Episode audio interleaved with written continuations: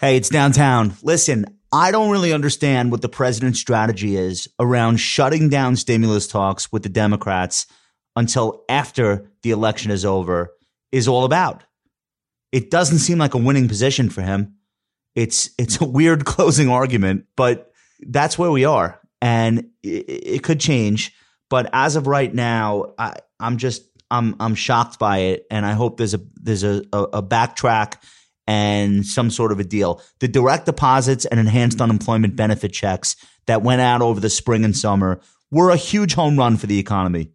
Saved a lot of families from personal bankruptcies, losing their homes and their cars, falling behind on debt payments, and on and on. We've only gained back half the jobs we lost from the shutdowns. There's a long way to go. And for the most part, the people who haven't yet returned to the workforce are the people who are the most financially vulnerable to begin with. Employment for people with college degrees and white collar jobs is pretty much back to where it was before the pandemic. Now, there are a few exceptions travel industry, hospitality, entertainment. Okay, fine. But outside of that, the top half of the country is pretty okay, all things considered. Look what we've been through. For the bottom 20% of workers by, by income, However, it's still a disaster. There is no better form of economic stimulus we can do for everyone, for everyone, than to put the money directly into the hands of the people who need to spend it immediately. The multiplier effect on the first round of stimulus cash was exactly what was needed to jumpstart the economy. And now we need to keep it going. This is obvious stuff. The first round of stimulus worked.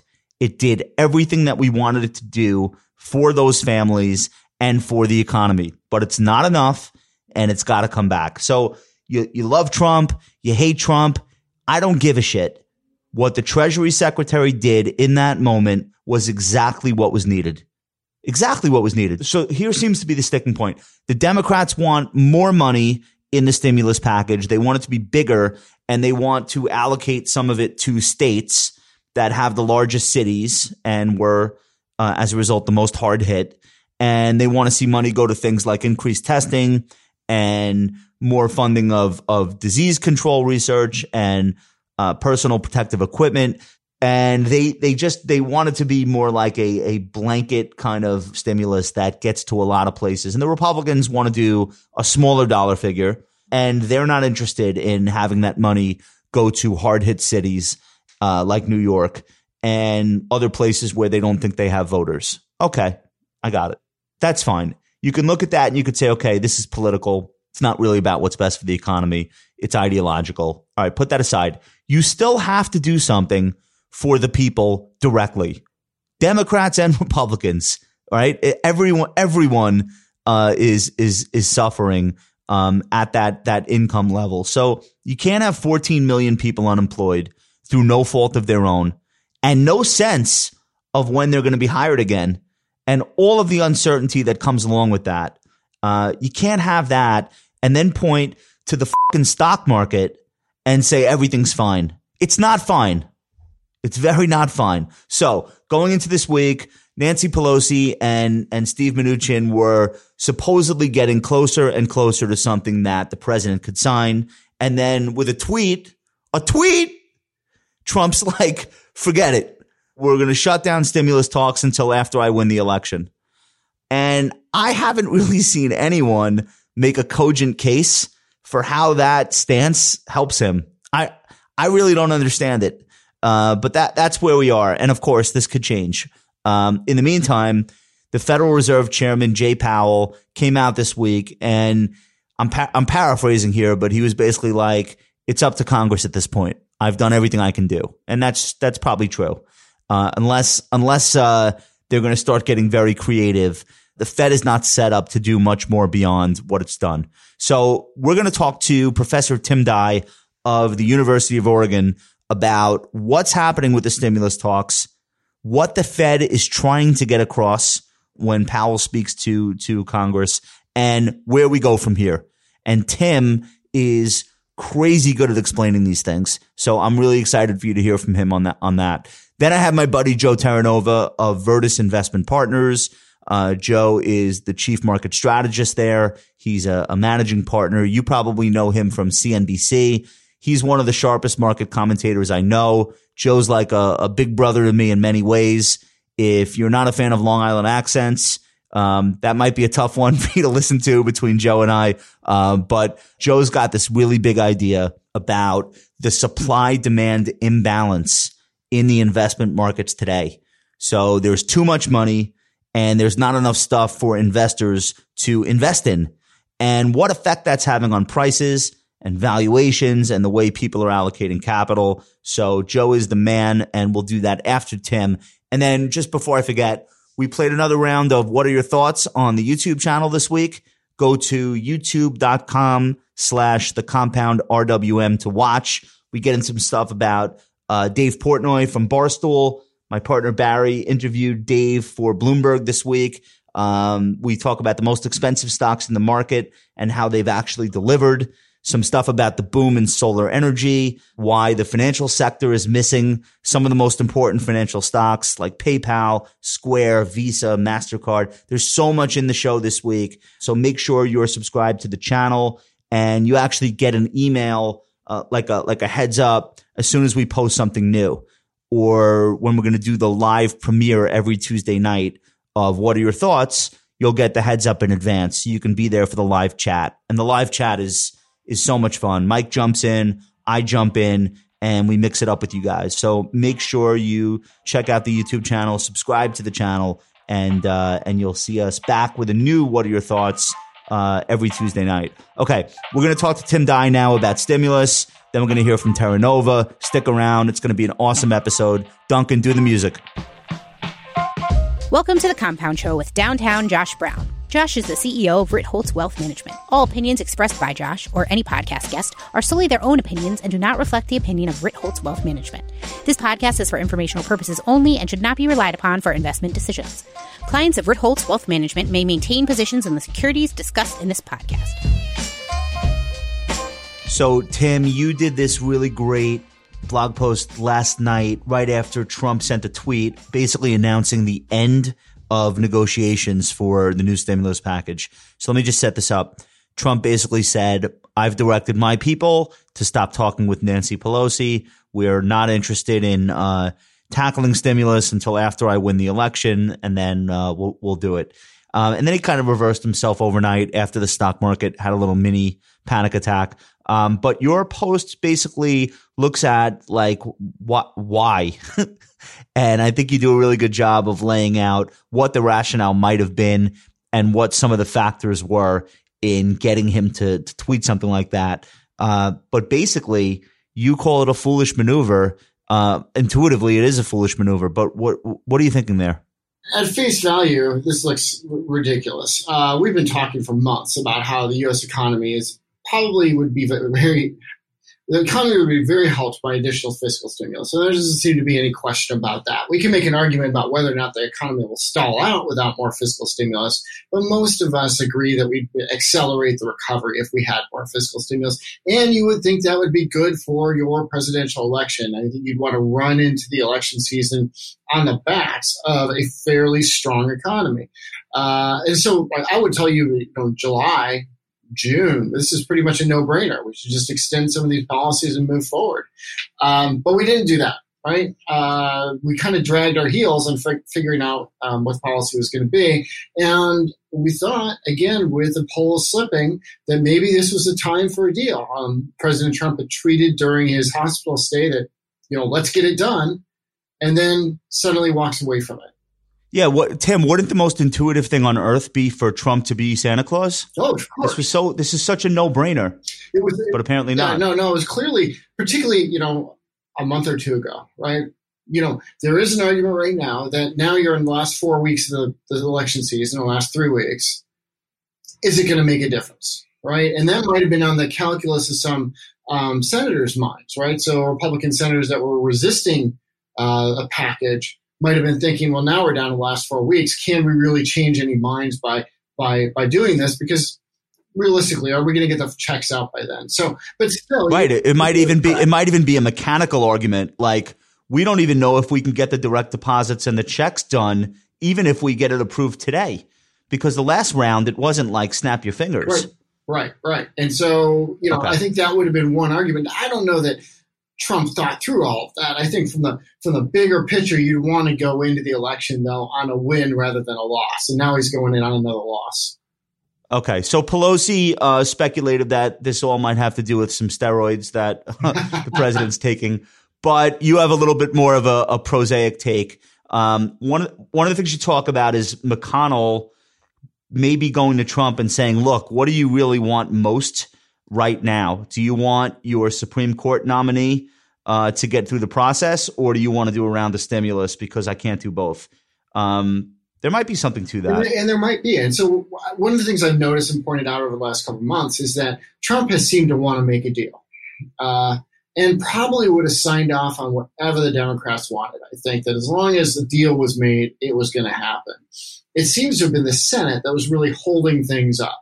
And McConnell, in particular, didn't seem like he was interested in really moving a package. So, you know, the Democrats had voted on this months ago, offered something, and then, you know, the, the Republicans dragged their heels on it in the Senate. So my speculation is McConnell really never had the votes for a package that could be done without most of most of the Democrats. Uh, there was just resistance right. within his own party, and he wasn't willing to do it. He wasn't willing to make the deal, and had to tell Trump, "Look, I, I can't make this deal. I don't know if the political, um, uh, you know, capital is worth it, and I got to do this AC, ACB thing." So, does does Donald Trump still have a card to play in that they've been extremely creative about doing things that you would have thought required Congress and then just kind of doing them anyway. And of course, what comes to mind is launching a trade war by calling it uh, a matter of national defense. So they basically were able to circumvent uh, the Republicans in, in Congress by doing that. Could he do some sort of an emergency order or uh, something where he can at least get the $1,200 payments out uh, direct deposit and possibly extend unemployment benefits without having to cater to the Democrats' desire for kind of blanket spending at the state level uh, and and all of the things that he says he's against. Yeah, it's not obvious to me that he's going to be able to pull that rabbit out of the hat again, uh, like he did with okay. extending the unemployment benefits. I mean, there could be something comes up, uh, but right now he seems to be sort of negotiating with himself, right? He closed off the deals with the Democrats, and now he's trying to tweet, oh, well, let's do these little deals that Pelosi hadn't wanted to do before. So it's not evident right. to me that he can do that. Also, there's the timing issue. How many weeks is it going to take to get that out? And remember, we tried to do. It seems like we tried to do this a couple of weeks ago with a, with with Medicare, right? Remember, he promised to send out these these these credit cards for whatever three hundred dollars, and I haven't heard anything about that since then. Okay. So now you're in this situation where um, Jerome Powell comes out this week and he basically, without saying I throw in the towel, he's basically saying, like, we have done a lot, but nothing that we do with interest rates is really going to reach uh, the people that need to be reached. And fiscal has to kick in here. So I think he was like pretty clear about that. And they've been working very closely together, the Treasury and, and the Fed, maybe more so than than ever. But he he is basically seems like he's reached the point where he's he's thrown the ball into Congress's court and said, "You you figure it out from here." Um, is that your read on the situation? Yes, I mean it's it's it's pretty clear that the Fed has is incredibly worried about the inequality issues that arise from a recession. That they're worried that the, the burden of this particular recession is falling most heavily on lower income Americans and persons of color. And as a consequence, they're looking around and saying, we don't really have tools to deal with this. We really need fiscal stimulus to address these issues. Um, and that fiscal stimulus just isn't coming. So it's not clear that they can really get at the issues they really want to with the tools they have available. And that seems to be where this is shaping up. Right. So the Fed tried this Main Street uh, facility, and it doesn't seem like there were any takers. um, I think it's a hundred billion dollars or some insane number, and no one wants it. Yeah. What the hell is going on there? Well, you know, I don't. The Fed's not set up to do that, right? That's not what the Fed does. Right. The Fed lends to right. Main Street, or excuse me, the Fed lends lends to Wall Street, right? To the banks. Yeah. And you know, the the the, the I think the Main Street lending program was really a PR effort on the part of the Fed, is that they had to do something that looked like they were helping Main Street. And so they came up with this program that they don't have no real expertise in, have never done before, set terms that are obviously too too tight or too, you know, um, and again, it's not clear that they're reaching the audience they need to reach. I mean, the, the businesses that need help now, right? They need help now in the form of grants, not loans if they can't make it now, they're not going to be able to pay off the loan later on. I think is for most of these firms. So, you know, it's just not a setup to be. That's to be what they need. They need more PPP money, which comes from Congress. Yeah, the the Fed has been talking a lot more about inequality and um, con- concerns about minorities having access to borrow and things that historically we really haven't been that explicit on. Is that the future? Is the Fed now almost like um, thinking about doing social work or or or acting on social issues that they see in the economy? Well, what, what's your take on that? Yeah, so I think what what's happened over the past couple of years with the with the Fed listens events, in, in particular in the strategy review, is the Fed has become much more sensitive to the fact that um, uh, the, the the economic outcomes from a macroeconomic level are not shared equally and they might be having an impact on that by you know being excessively tight on monetary policy, by not letting unemployment fall lower uh, when there's no no threat of inflation. And so they're definitely incorporating that concept into their decision making process. It's not clear how much more they can do other than that. They might be able to do some issues on the lending side, basically banking regulation, making sure you know banks are are treating their their clients with a, you know a, a, a, equal uh, hand. Um, but but but I don't know to what extent they're going to be able to do a lot more, other than really holding interest rates at a level that's consistent with real full employment, which is not necessarily what their estimates of full employment have been in the past. So the Fed has made it very clear that they're not worried at all about inflation. Um, the remarks this week from Powell were basically like, I don't see the risk of doing too much right. at this point. Talking about fiscal stimulus. Right. He's basically he's basically saying it would be hard for Congress to go overboard. Um, yeah. and and that's you know that that's notable. Uh, and he doesn't seem to be worried about exceeding uh, the Fed's inflation target. They never have. They've never been able to. And even if they did, they're now signaling that they'll be tolerant of inflation going above target for a period of time. Um, so the takeaway from that, for for from my standpoint, and I want to see what you think, inflation might be worse for the wealthy than it will be for uh, the average American. The average American gets a cer- certainly may have to face rising rents, but has a better shot at wage growth in in a rising inflation environment than they do right now. Uh, whereas the wealthy really are going to pay for that in the form of what that does to their fixed income investments. Um, and you know if they're if they're in real estate, what that does to their building costs and, and things of that nature. What do you, what do you think about that idea? That's, a, that, that's an interesting way to think about it. Um, there's a lot going on there, right? Sure. But one one issue is that should you hold the economy at a very fairly hot, right? Keep it on the front burner and keep a lot of pressure on the labor market, that that was really having a big impact, I think, on lower income workers. And we saw that in 2018, 2019. Yep. And you're right. If we can keep that environment, even at the cost of a little bit more inflation, I think that will on net benefit those workers. Now you do have to, you know, realize that there's other costs involved somewhere on the line. So, so to the extent that housing gets out of hand, that can ha- that can harm, you know, um, lower income uh, uh, workers, certainly uh, medical care costs, education costs, all those are sort of uh, built in. But I think you know you're right. Is that maybe and you know if you have 2.25 percent inflation, is that really changing anybody's decision making process? And if it's not really changing anybody's decision making process, then you know it, I don't know that that you know it's it's anything but a net benefit for for lower income groups. Right.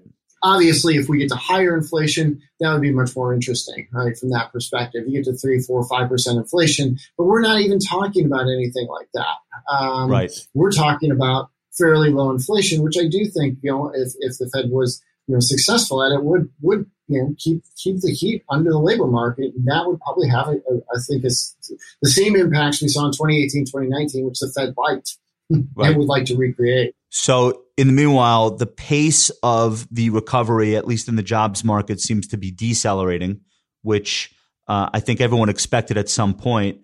How long can we realistically have 14 million, 13, 15 million people unemployed um, before something breaks? You know, before the recovery goes into reverse. Can we have another six months of this?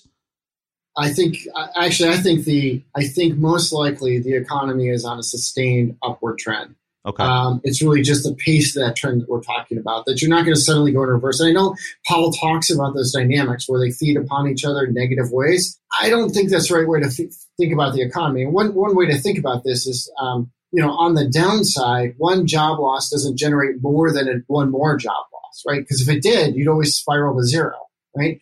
there's some stability that would have been generated on the outside. And once you've reached that equilibrium, you start marching your way back up. So I don't think that we're out of that environment right now. Um, you know, if you look at housing, you look at the rebound in manufacturing, you look at auto sales, um, uh, you know, there's really no sign that you should be thinking, oh my goodness, this is going to turn around at sometime soon.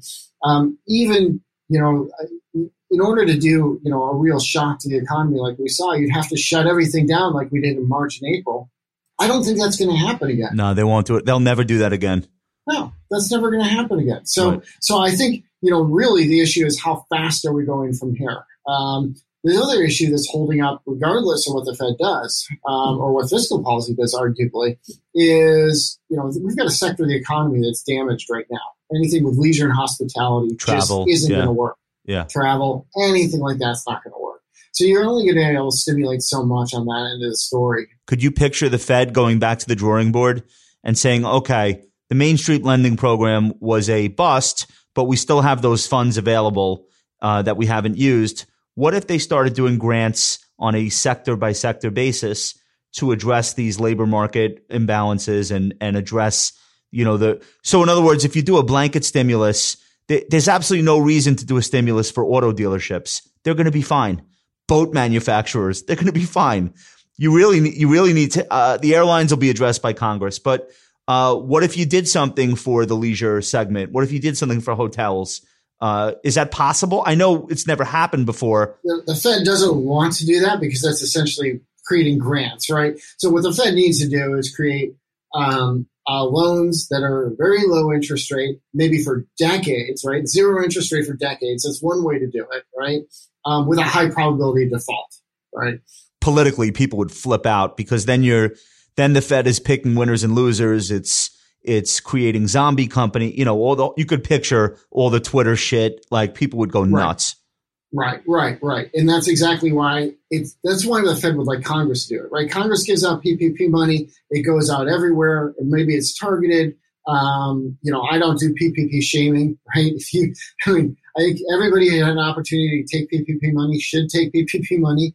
Um, and then the Fed doesn't have to get into these issues of the zombie corporations or doing fiscal policy. Um, so that's why I really like the um, uh, uh, Congress to do it. I don't know if the Fed were willing to take those chances, but in theory, right, they could reset these lending programs to make them considerably easier Right. and um, accept a high risk of default, um, which is basically saying we're going to create a bunch of grants, not you know loans. So we're not quite there yet where they're even considering that or at least talking about it out loud. But It doesn't seem like it. Yeah. So the last thing I want to ask you is about uh, the potential for President Joe Biden uh, and Biden working with the Fed. So uh, it seems that four hundred thousand dollars in annual income is where the rubber meets the road, and that's where the Democrats want to tell you you are a wealthy person, and therefore we're raising your taxes, and some things are going to change. And whether or not he wins and whether or not he can get all of that done is a separate conversation. But let's say hypothetically he does win and he is able to um, raise raise taxes and address. You know, Powell mentioned uh, debt and the deficit yesterday. Um, I think he's obligated to. Nobody seems that concerned about it right at the moment. Um, but I feel like a higher tax, but but low interest rate situation. It reminds me of the Clinton years, doesn't it? That's what in theory they're trying to set up, right? Is that okay? We'll we'll we'll keep interest rates low. You know, we'll redirect spending essentially by taxing the rich a little bit uh, more, and then using that to support social policy. So they're probably not going to run some major surplus like we saw in the Clinton years. Right. But but that's this kind of story that they're setting up, and the way that that works is that the wealthier have lower marginal propensity to consume, so they're just saving that money anyway. So if we transfer it down to parts of the economy or, or use it ourselves, we're actually going to create much more economic activity. That's a story that they're going to tell. So Biden wants to work on things like social mobility, and if you give a three thousand dollar child tax credit, and then you um, pay for early childcare, so people that wouldn't be in the workforce can get up and go out and work because someone's watching their kid. If you do some stuff like that, I think the Democrats look at that as the economy will be just as good, but it'll be a little bit more equitably split, and the government is going to do more of the the splitting. Right, that's the intention, and this is the way to uh, encapsulate it. I don't know if that's a great strategy, by the way. I'm not sure they should rush to a tax hike um, as much as they should run this rush to the spending part of it. Uh, we don't have, you know, we obviously haven't been able to, you know, generate a problem with high deficits yet, so it's not clear that we need to rush into the tax hike um, issue. It's basically we'd be better off to really, I think, work on what is the basket of public goods that we really should be providing. Do that and then figure out the tax system that supports that basket of public goods. Right. So so it sounds like they want to they want to do the income tax hike and then they also want to do the estate tax uh, change, which basically you know it'll be called the death tax and the Republicans will go nuts and understandably. Um, but that's a I think that's a big feature of of what he's proposing also, right? Right. And that's that that gets this whole issue of right? It's, it's, a long there's a long history of concern about what this unearned transfer of, of wealth, right, to, to to other generations. How does that concentrate wealth um, in, in in society, and how what are the deleterious effects of that? There's a whole you know that's that's a long tradition dating back you know centuries of, of concern about that. So, do you have students back in your classroom this fall?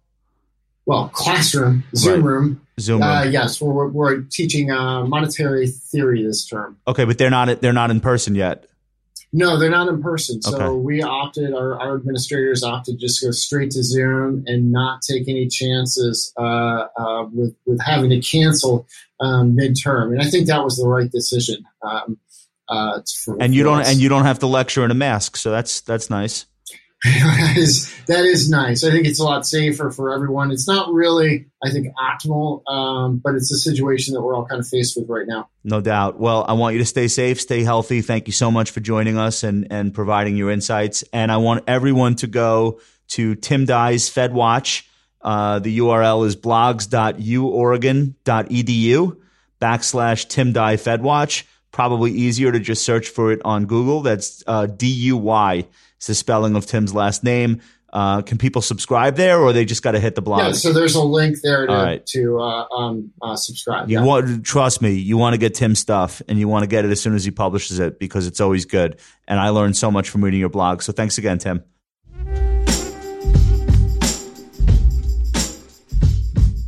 Hey guys, it's Josh Brown. I am here with very good friend of mine, Mr. Joseph Terranova. Terranova is, as you know, uh, one of the best guys on CNBC on a regular basis. I think, how long have you been on CNBC? 15 years?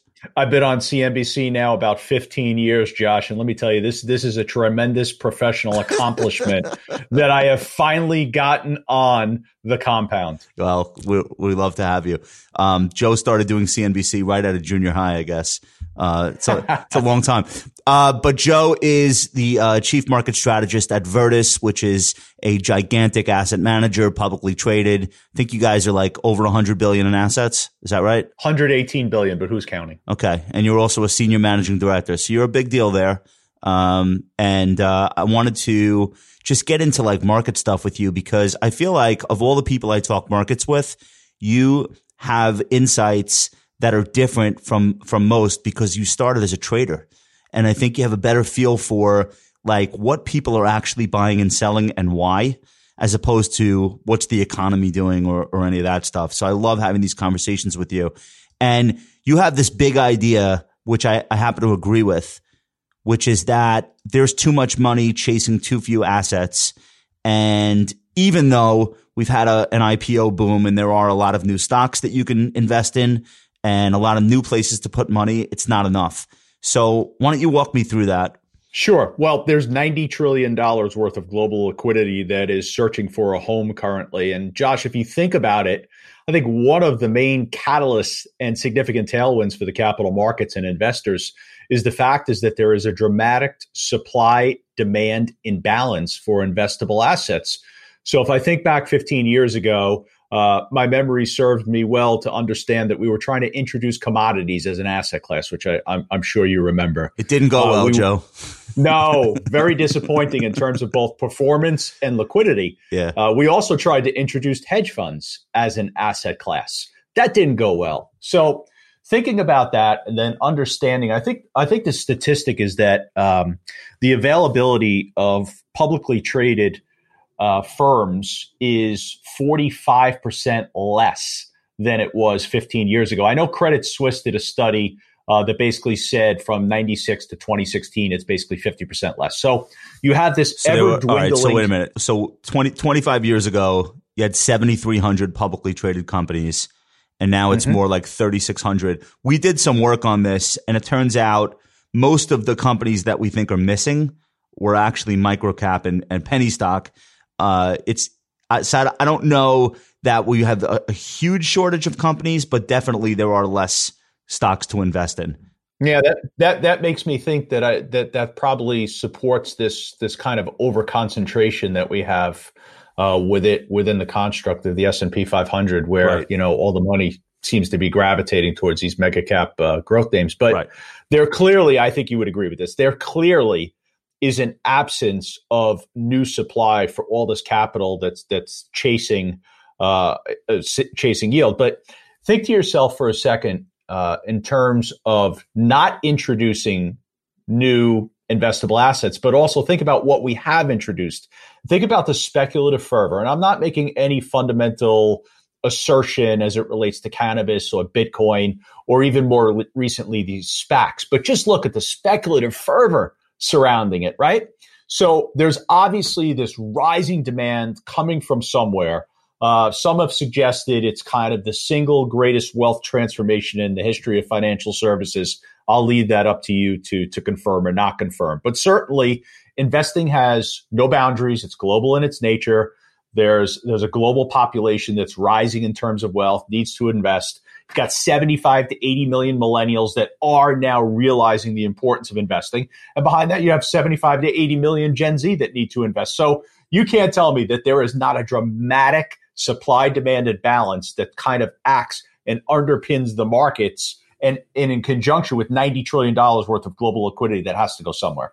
So at the same time that there's this huge demand for investable asset. So by investable assets, let's define the term it's something that people can buy that either they think appreciates in value or that's got a, a stream like a, a that's got a cash flow attached to it that can be securitized, paid out, you know, in the form of a dividend or whatever.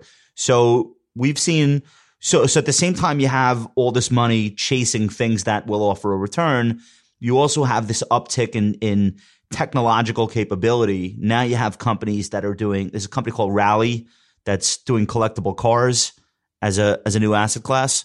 So now mm-hmm. you can buy a share of a, a, Lamborghini. So if you know if you don't have seven hundred thousand dollars to buy uh, a car like that, you have you have uh, seventy thousand. You can buy a tenth of it, um, and you can trade your share. You have the same thing going on in the art market. You have people buying paintings, buying pieces of paintings, buying securitized portfolios of paintings. You've got uh, royalty products where you can buy the rights to songs and have dividends paid out to you. So you have this explosion in, I, I guess it's fintech or invest tech, but it's it's at at its core. What's going on is people are either they're bored with just stocks. There's nothing going on in in treasury bonds, uh, and so they're looking for anything that's got a cash flow attached to it. And they're, I mean, they're finding it, and they're not necessarily only finding it in the stock market. Yeah, you're also seeing the future earnings of professional athletes that are being securitized now. Um, and you know, it's what's interesting is you've had all this money, which which I think is even going to accelerate this uh, phenomenon. But all the money that has poured into uh, aggregate bond funds, uh, just think about that money, which is absolutely staggering. And I think in those funds, Josh, I think it's about 37% treasury. So any move higher in yields, where exactly are those investors going to be going? You're saying the you're saying like bond funds that track the Barclays aggregate, which correct. I don't know what what could you even earn on that portfolio uh, in current incomes of one percent? Maybe, Right. But the, I think the bigger question is where do you go if you choose to uh, invest in a different direction? Okay, so now you have gold and silver um, making multi-year highs. Uh, gold uh, on a nominal basis is close to its all-time high from the early '80s, and you know this is an to me this is an expression of it's not an expression of fear or people buying for the election. It's just what else do I do? And the money supply is so huge Maybe there's a little bit of inflation concern in in that price, but for me, it's just like, what else do I invest in? Well, it's about alpha generation and it's about the solutions that you think about as an investor when you look forward over the coming decade and you realize listen the expectations for returns there, there's no way you can carry the same type of enthusiasm that you have held over the prior decades. Just can't do it. So what's the solution? Where are the alpha generation opportunities? Um, certainly, I think the personal finance behavior is where you begin. You have to tamper down um, your personal behavior. You have to lower your expectations, which I've heard you talk about, and I think is is is great financial advice. But I also think you, for the very first time, there's been this paradigm shift in 2020 where you have to, and we've been communicating this extensively at Virtus, you have to look for those solutions outside the United States um, yeah, gold and, and silver, that's going to offer you mid single digits in your portfolio, some type of exposure for what I call uh, the perception of inflation, but it's really the reality of deflation. So these alpha generation opportunities clearly to me are going to come in the next decade beyond the United States. And that's where I would have a primary focus. Not a lot of people know this, but China, uh, the Chinese stock market is up like 15, 20% this year. Uh, the S&P 500 is up two or 3%. So uh, emerging markets are now heavily weighted in China. So EM as an asset class has actually worked this year. Uh, and and so so that's something that I think people like they don't even pay attention anymore. People have just been so burnt out on international investing because it's just been so long since it's outperformed. Um, there's not there's nothing to write home about in European stocks. Japanese stocks are actually negative on the year. Uh, but are people going to rediscover the fact that you can own some of these countries at 12, 13 times earnings with 3% dividend yields? Or is it is it just always going to be handicapped by the fact that there's no interest? Well, first of all, from a rebalancing capacity, number one, that that makes sense. But secondarily, I think the script has been written here in the United States. Um, as we look at the prior decade and understand what historically low private sector borrowing costs, easy monetary policy in combination with technology which has now become the dominant share of the US economy. We're an asset light economy. We export software and services. We do it better than anyone else in the world. No offense to Israel, but they're the second leading exporter of technology internationally. So we really don't have much competition. So you take that script and you look around the world and say, okay, where can I replicate that? Not really in Europe, not really in Japan. Yes, in the emerging markets, you can. The emerging markets are beginning to grow in terms of technology being a, a, a lion's share of their economy. And I think that's important to understand. Yeah, there's so when you look when you look at China, you see how big technology has gotten within uh, within the index there, and then you look at even uh, Latin America. Latin America has tech giants. They're mostly involved in e-commerce and payments, um, but Mercado Libre is an enormous market cap, uh, which is uh, I think it's Brazilian but their business spans all of Latin America. And then they have a PayPal. I forget what it's called, uh, but it's it's becoming a giant stock. So it's not as though there are the United States is the only place to go for technology stocks. It's just that there's so much unfamiliarity on the part of American U.S. investors about these companies or you know how important they are in their home country. So maybe that's a, an argument for a fund approach. Like if you're if you're getting international exposure, maybe you're just better off having someone else doing that work for you. Oh, I absolutely believe outsourcing is the opportunity, but I, but I also think a lot of the blame needs to fall upon Wall Street research. There seems to be every year this, you know, consensus research report that's put out that's binary in its nature. And it's okay, we are going to or we are not going to invest in the United States and outside of the United States. That's not how it works. It's not right. binary in its nature. Right. So I, I, I, am critical of Wall Street research in that sense. Uh, I, I think we need to really begin to uh, modernize it and present much better solutions for investors in what we're uh, writing. I think there's also an intermediary problem. Like, all right, let's say, all right, let's say you're running a billion dollar book of business at Morgan Stanley, right?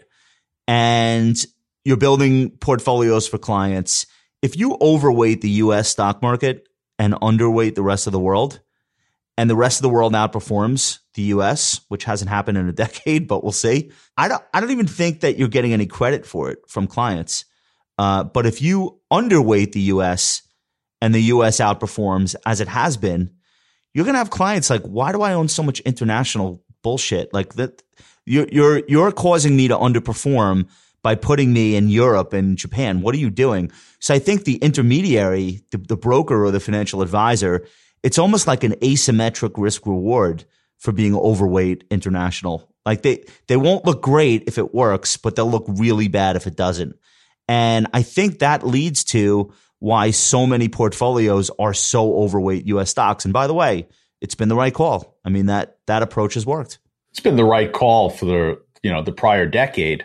Um, you think back to the lost decade and think about the outperformance that occurred in the emerging markets. But but I don't you know listen, you're you're a steward of capital, as I like to say, for uh, billions of dollars. You know the the question that I, that I would ask you is is really isn't the conversation is that the advisor should be talking with the client about how this performance bias is just ill served and kind of uh, getting the client to where whatever the goal and the outcome might be because that's what you're talking about there's an inherent performance bias the advisor is not doing anything special other than looking at where the markets have been performing uh, over a 12 or 36 month period and he's chasing that so here's the catch and this is why by the way outperforming funds tend to continue to raise more money, you know, after after they outperform. This is why you have the momentum effect in asset classes. It's because if you're an advisor and you're sitting across from a multi-million dollar household and you're going to show them a a prospective uh, portfolio recommendation, you're not going to show them a portfolio that just underperformed for the last three years and say, trust me, these asset classes are due. You're going to show them a portfolio that has the top funds based on the last five years performance.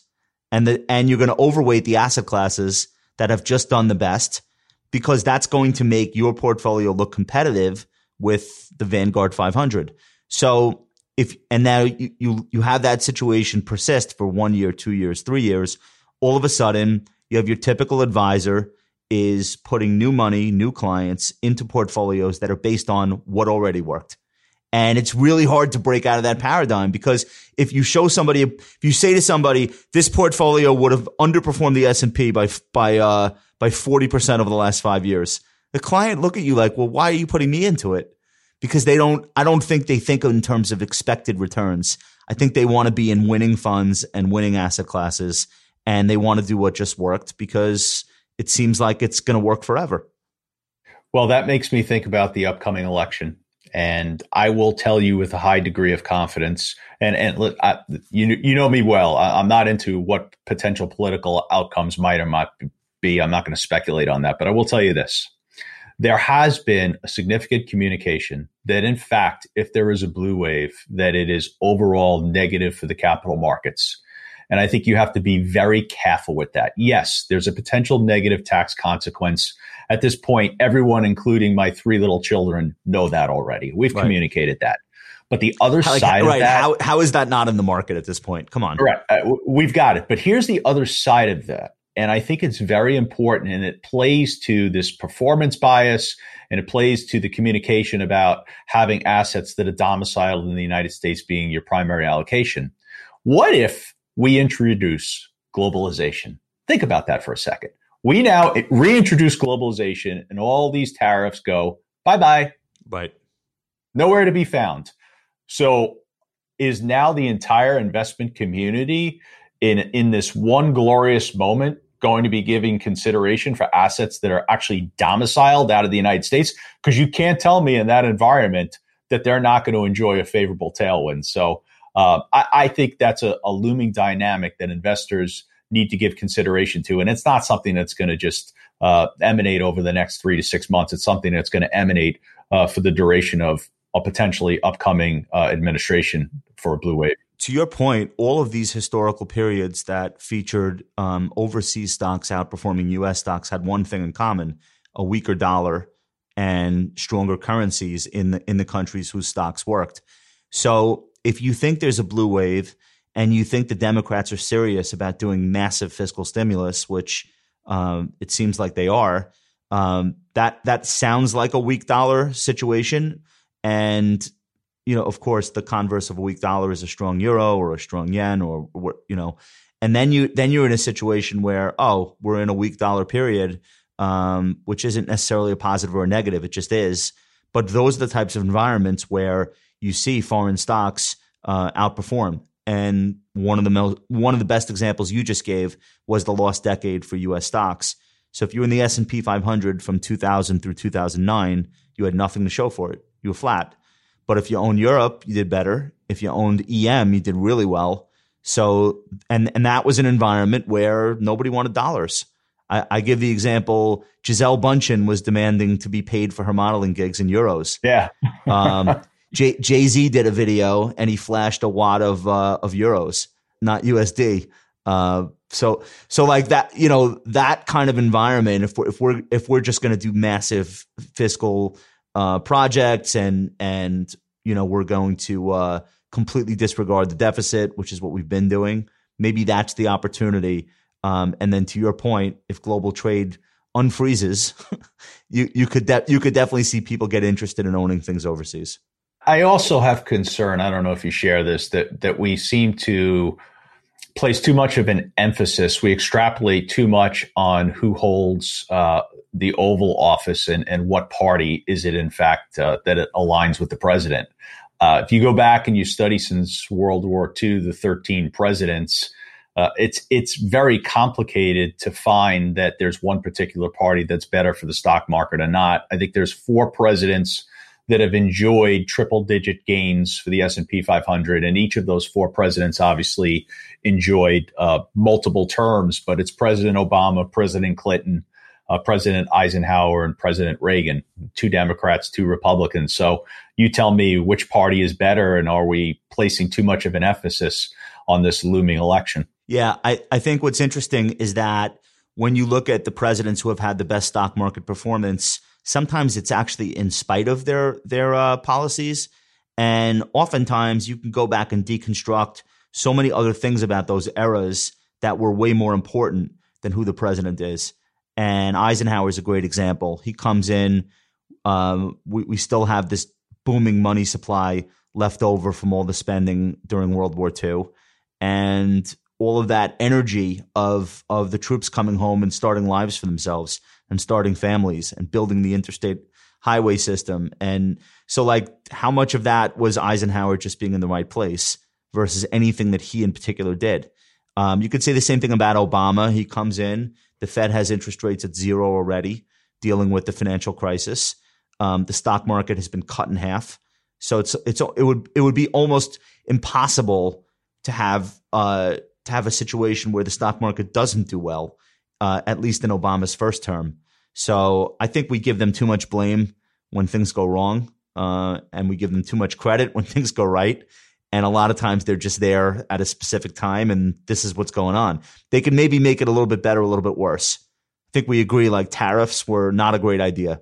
Um, and, and, you know, we can, we can agree that tons of regulation, like if I don't think Biden's thinking this way, but if he were to come in and start re-regulating all of the things that Donald Trump deregulated, probably the stock market wouldn't love that. So they can make it a little bit better or worse, but I don't think they have the power to wave a wand and say, go up. no, and I don't think they have the power to uh, change strategies within the capital markets either. Uh, many have talked about that there's going to be this dramatic mean reversion in terms of the outperformance of growth relative to value. Um, you know growth is 40% of the s&p and growth really is what the us economy is. So i'm a little suspicious that whoever comes in whatever legislation they might enact is going to give this significant tailwind to value and ever, all investors should rush towards it. Um, I, I it would be nice if that happened only because i i love rooting for an underdog and i'm so tired of of like the same market all the time and the same things losing and the same things winning I think I, I think I get bored of commenting on it and watching it, although it hasn't been bad for portfolios. Um, but it, what's interesting about the the value conversation, theoretically, coming out of a recession, small caps should be outperforming right now, and they're not. Yep, value they're should not. value should be doing better um, because people do a flight to quality or you know favor dividends or whatever. But neither of those things is taking place, and that flies in the face of the history of what we normally look like coming out of uh, a recession, coming into a recovery. So maybe it's just late, but it's coming. Uh, I don't know. There's a lot of money betting that way and has been betting that way a long time. Yeah, if you go back to 1980, to your point, I think there's been eight 20% declines, and small caps have been the leading equity size class in each one of those uh, recoveries. I, have been talking a lot in the communications that I have through Virtus about finding value opportunities first in the debt market um, looking at high yield solutions because I think uh, the great financial crisis taught us that's generally where you're going to see the outperformance. Just look at financial institutions. Financial institutions for four and a half years, the outperformance was in the debt market, not the equity markets, because the natural behavior for these companies, Josh, in a very stressed and strained environment, is to hoard cash and focusing on fortifying the balance sheet, would lend itself uh, to allocations toward the debt market. So, but that's a complicated conversation, as you know, to have with people. But you, you look at the debt market and you say, where's the value? All right, I'll pitch you some ideas. Movie theater debt. How much do you want? Right. uh, exactly. Cru- cruise line bonds. Are you interested? Right. So like that's a market that probably professionals should should keep to themselves and ordinary investors should steer clear of trying to figure that stuff out. I, I totally agree with you. Um, all right. So what kind of conversations are you having right now with, I know you talk to a lot of financial advisors who are uh, users of, of Virtus uh, products and services. What are they like? What are you hearing from people? There's this word. Have you ever heard of it? It's called inflation. that, is that it? That I, I mean, it's it's it's the first question you get um, on any call is how do I protect myself looking forward against inflation? And you know the interesting where thing, do they see inflation besides healthcare premiums? It, it, exactly. And if you think about the three conditions that existed prior to 2020, where there was any form of inflation, it was in urban real estate pricing. Yeah. It was in educational costs and it was in healthcare costs. And you can't tell in each one of those private colleges, private insurance, and luxury apartments. Right. But the conversation is always centered around how is it exactly I can protect myself against inflation? And as you know, if you study the history of the capital markets, the best hedge against inflation is exposure to equities. Yeah, REITs and stocks. Just like bonds are the ultimate hedge against a deflationary, uh, muted growth environment. We've borne witness to well, that well, over the last well, 10 Joe, years. Like you, these are your numbers, and you can understand why everyone's asking about inflation. This is what you say. Uh, to date, there has been 2.9 trillion worth of fiscal stimulus, the equivalent of 15% of US GDP. And then you say the Fed has grown its balance sheet by 70% in 2020 to 7.1 trillion, which represents 33.5% of GDP. Um, and then your 90 trillion number in terms of global liquidity. So not only has that taken place in a very compressed period of time, but it's also not going anywhere. The Fed is not even dreaming at night about shrinking its balance sheet. So that's why uh, people have such high expectations for inflation showing up. Um, now, for me, I I I think you can make the case there's inflation in housing now, but it's not in in wages. Uh, you you still have huge numbers of unemployed and underemployed, and you won't have a tight labor market anytime soon. So it's it's hard to picture inflation just like all of a sudden knocking on the door and showing up. It's not even gradually showing up yet. No, well, as long as what's knocking on the door and ringing your bell is the delivery from Amazon Fresh. Right. Uh, there, there it is that you understand that the real challenge for all of us is understanding the disruption from technology, which basically takes pricing, which is power. disinflationary. It, it, it takes pricing power, and if you know if Josh is the goods producer, I'm taking pricing power away from you, and if Joe is the goods consumer, I'm placing it in my hands, and that's why we have such a strong consumer right now because of these disruptions of technology. And, and I'll be critical of, of policymakers in Washington, D.C. I think the Federal Reserve gets it. I interviewed in a fireside chat Kevin Warsh in the middle of uh, July. Uh, he was on the Federal Reserve Board back in the great financial crisis, and he emphasized exactly what you're saying with deflationary pressures. But I, I don't think politicians understand the real challenge of this country is the disruption of technology and what it's doing to middle income jobs and what it's doing to select industries and how it is exactly we have to combat it. So the solution, the answer to that is this this continued overly accommodative monetary policy from the Federal Reserve. That's how we fight it. So you could make the case though that it's also how we fund more of it.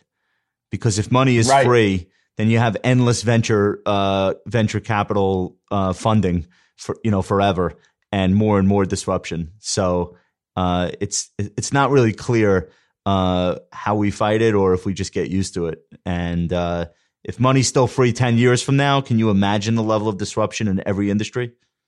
Well, to your to your point, and it, it's so fascinating to think about this. You know the challenges of the energy industry. I hear you talking about it all the time, and you're you're correct in your observations. But why do those challenges exist? Because the Federal Reserve and their easy monetary conditions, yeah. they basically financed and funded the wells that produced the energy independence that the United States enjoys right now. Right. So you can have energy independence, but an industry that can barely make money.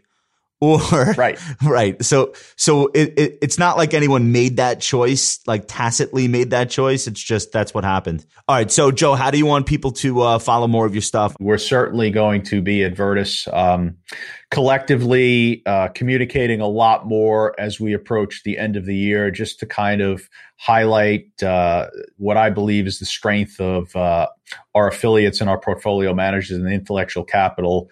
Uh, but as you know, and hopefully you'll invite me back and we'll get to discuss this further. But I uh, have created an index. It's Yep. called the Terranova U.S. Quality Momentum Index. It's been published. Uh, it's being published live. Where do we find? Is it on? Is, it's on. Uh, is it on the terminal? It's on Bloomberg. Ticker symbol is VTUSQM. Okay. Um, Virtus in late November will be launching an ETF that tracks the performance of the index, and it supports my investment philosophy. And and you you know you began this conversation talking about my prior experience as a trader. What was important, Josh, is I got to observe the behaviors of so many other traders. So I learned what not to do, and to me, that's the the, the single Same. greatest educational Same. lesson. Right. That's the single greatest educational lesson. So it supports my investment philosophy. It's a strategy that combines quality and momentum. Uh, I don't think enough attention is being paid to the t- technical contribution um, as represented by momentum. And then there's also the fundamental factors that I believe uh, are very important as it relates to debt to equity, return on equity, and sales growth over the prior 36 months. So we combined uh, the two of those factors into one and I think we uh, we offer a a solution uh, that investors will be able to educate themselves. It's 500 S and P stocks that we narrow down to a high conviction list of only 125. These are your best 125 stocks to own. And what I like about that is How are they weighted in the index? equally weighted. Okay. Um, Okay. So it's an e- it's an equally weighted index, and it offers an opportunity because there's less stocks for investors to really educate themselves on these uh, stocks and get a better understanding. So I'm excited about the product. As I said, it's my investment philosophy. You know, I believe in high conviction, high confidence uh, investments, and and certainly I think that's what the index represents. So when when the ETF comes out next month, we'll have you back on, and we'll talk about how advisors are using it, how investors are using it, what went into the construction of of the index itself, and uh, where it fits in a portfolio. We'll do that whole conversation. I can't wait. Um, all right, so follow Joe. Look for uh, the Terranova Index. I love the idea of emphasizing factors that are the things that he's personally seen as being successful uh, throughout his investing career and then quantifying it, which is really cool. So we'll get more into that next time. Joe, thanks so much for joining us. Really appreciate it. Josh, I love it. I'll talk to you in a month All or right. so. Thank you. All right. Thanks for listening. Check us out at thecompoundnews.com for daily investing and market insights. You can watch all of our videos at youtube.com slash the compound RWM. Talk to you next week.